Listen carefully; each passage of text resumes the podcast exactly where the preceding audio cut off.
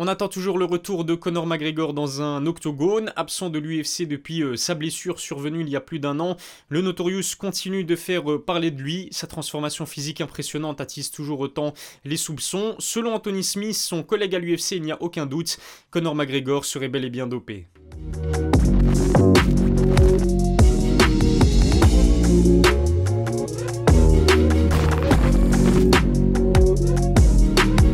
Salut à tous, c'est Elias, on se retrouve aujourd'hui pour une nouvelle vidéo. Conor McGregor serait bel et bien dopé. Anthony Smith, combattant à l'UFC, accuse le Notorious d'avoir euh, recours à des produits dopants. Une déclaration fracassante qu'il a tenue dans le podcast d'un autre combattant assez célèbre, Michael Bisping. J'ai donc décidé de prendre le taureau par les cornes et vous donner mon avis sur ce sujet épineux.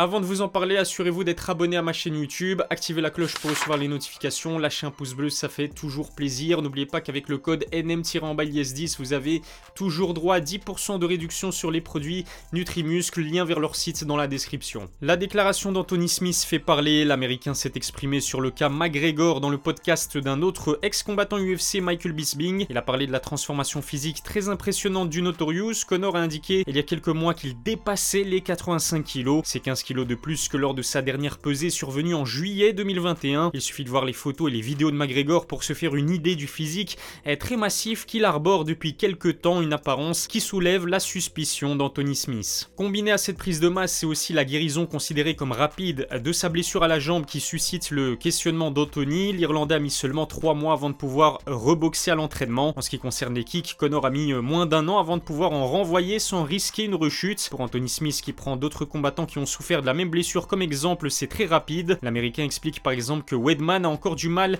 à reprendre les entraînements plus d'un an après s'être fracturé la jambe. Pour Smith, c'est la preuve que McGregor se serait dopé. Pourtant, d'autres facteurs que le dopage peuvent expliquer cette guérison plus rapide. Il faut dire que Connor était beaucoup plus jeune que Weidman ou Anderson Silva lorsqu'il s'est euh, gravement blessé à la jambe. 32 euh, ans pour le Notorious, soit respectivement 5 et 6 ans de moins que Chris et Anderson. Ça a son importance. Contrairement à eux, l'ex-double champion de l'UFC n'a d'ailleurs eu aucun mal à répondre directement aux questions de Joe Rogan après sa blessure, ce qui contraste avec les cris de douleur de Weidman et Silva. Le Notorious dispose aussi de plus gros moyens que les deux précédents combattants cités par Anthony Smith. Avec ses plusieurs millions d'euros, McGregor bénéficie de la pointe de la technologie en termes de soins et d'équipements de récupération. L'autre argument d'Anthony qui laisse croire que l'Irlandais dopé me paraît euh, beaucoup plus crédible que les précédents il y a quelques mois, le journaliste Aaron Bronstetter a fait une drôle de révélation. Connor est en fait le seul combattant signé à l'UFC à n'avoir subi aucun contrôle antidopage en 2022. Certains combattants inactifs depuis euh, plusieurs années ont pourtant été testés par l'USADA. Cette absence de contrôle suscite l'interrogation d'un Anthony Smith qui a l'air d'avoir quand même une dent contre McGregor. En revanche, il est logique que cette information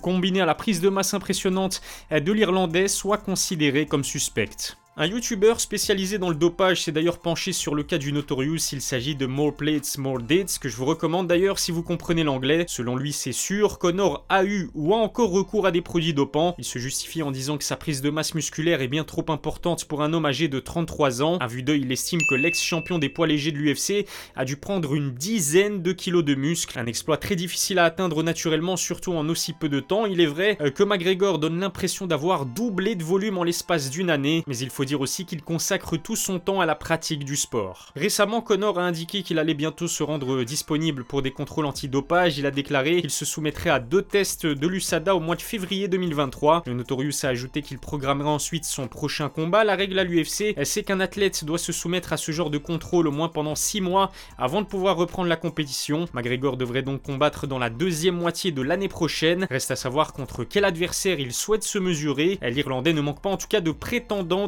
désirés de l'affronter. Une chose est sûre, on ne risque pas de voir Conor McGregor évoluer euh, une nouvelle fois dans la catégorie des 70 kg chez les poids légers de, de parce qu'il est devenu beaucoup trop énorme pour cette catégorie. Je vous rappelle d'ailleurs que lors de son rematch face à Dustin Poirier, il était arrivé au poids plusieurs jours avant la pesée. Il a décidé de se passer euh, d'un cutting et c'est finalement assez logique quand on a un train de vie aussi luxueux que celui du Notorious, on n'a plus envie de s'infliger autant de souffrance. C'est vrai que les combattants vous le diront eux-mêmes, il n'y a rien de pire que le cutting. Il faut une sacrée dose de résistance à la souffrance, il faut aussi un sacré mental pour pouvoir cutter et perdre autant de poids en aussi peu de temps. Le Notorious, il a plus le même âge qu'auparavant, il a surtout beaucoup plus d'argent dans son compte en banque par rapport à avant, il a plus envie de s'infliger de telles souffrances. Connor l'a dit lui-même, on le reverra à 77 kg chez les poids une catégorie eh, qu'il connaît bien puisqu'il y a évolué à trois reprises. Son bilan est d'ailleurs plutôt bon, deux victoires pour une seule défaite. Le revers est d'ailleurs à relativiser puisque McGregor avait décidé de sauter non pas d'une mais de deux catégories pour se mesurer à Ned Diaz. Cette fois-ci, Connor pourrait bel et bien affronter eh, Michael Chandler, un combattant qui évolue pour l'instant chez les poids mais qui a les capacités physiques pour monter chez les welterweights. Doté d'une puissance hors du commun, Michael n'est pas le meilleur des 70 kg mais il est extrêmement divertissant, tout bénef pour un Irlandais qui ne compte qu'une victoire sur ses quatre derniers combats. Autre combattant présent à 70 kg qui pourrait monter en catégorie, spécialement pour Connor, c'est Charles Oliveira. Le Brésilien a montré à plus d'une reprise son envie de se mesurer à celui qui a fait tomber José Aldo en moins de 20 secondes. Le Bronx est certainement désireux de combattre pour un gros chèque et peut-on vraiment lui en vouloir? Malgré son bilan peu le Notorious reste la poule aux œufs d'or de l'UFC. Cela fait plusieurs années qu'il génère au moins un million de pay-per-view à chacune de ses sorties. Oliveira pourrait donc prétendre à la plus grosse paye de toute sa carrière en cas de combat contre McGregor. Alors même si Connor est la star ultime de l'organisation, je doute vraiment que Dana White va lui proposer un title shot euh, dès son euh, premier combat. Il y a d'autres combattants qui sont beaucoup plus légitimes que lui, Hamza Chimaev, Colby Covington.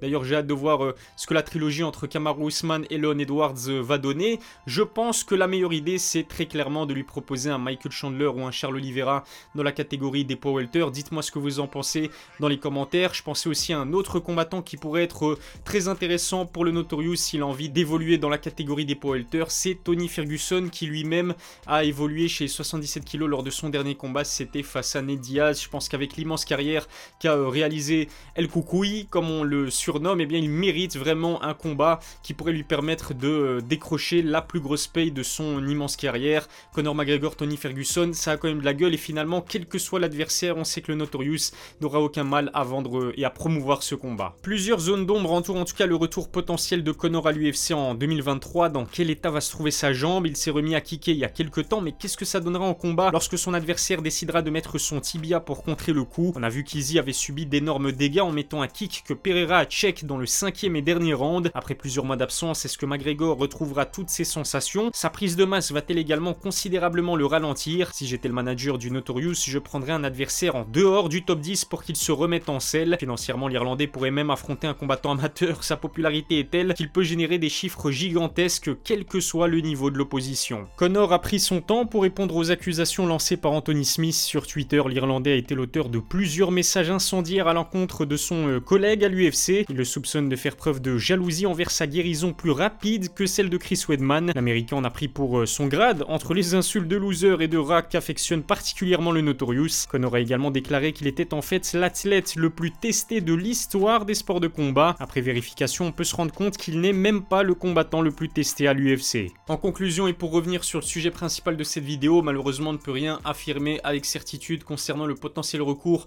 aux produits dopants par euh, Connor, mais c'est vrai qu'il y a certains éléments qui corroborent, j'ai envie de dire, les suspicions et les accusations euh, de dopage, notamment sa prise de masse musculaire très impressionnante, combinée à son absence de test antidopage en 2022. Faut dire aussi qu'avec sa blessure, Connor a pris certainement beaucoup plus de temps qu'à son habitude pour euh, travailler sur son physique. Il est suivi par les meilleurs spécialistes, les meilleurs préparateurs physiques, les meilleurs nutritionnistes aussi. Mais c'est très rare pour qu'un combattant, voire même un être humain, double littéralement de volume en l'espace d'un an seulement en restant euh, totalement naturel. Dites-moi d'ailleurs ce que vous en pensez dans les commentaires, j'ai hâte d'avoir euh, votre avis, vos opinions sur ce sujet plutôt intéressant.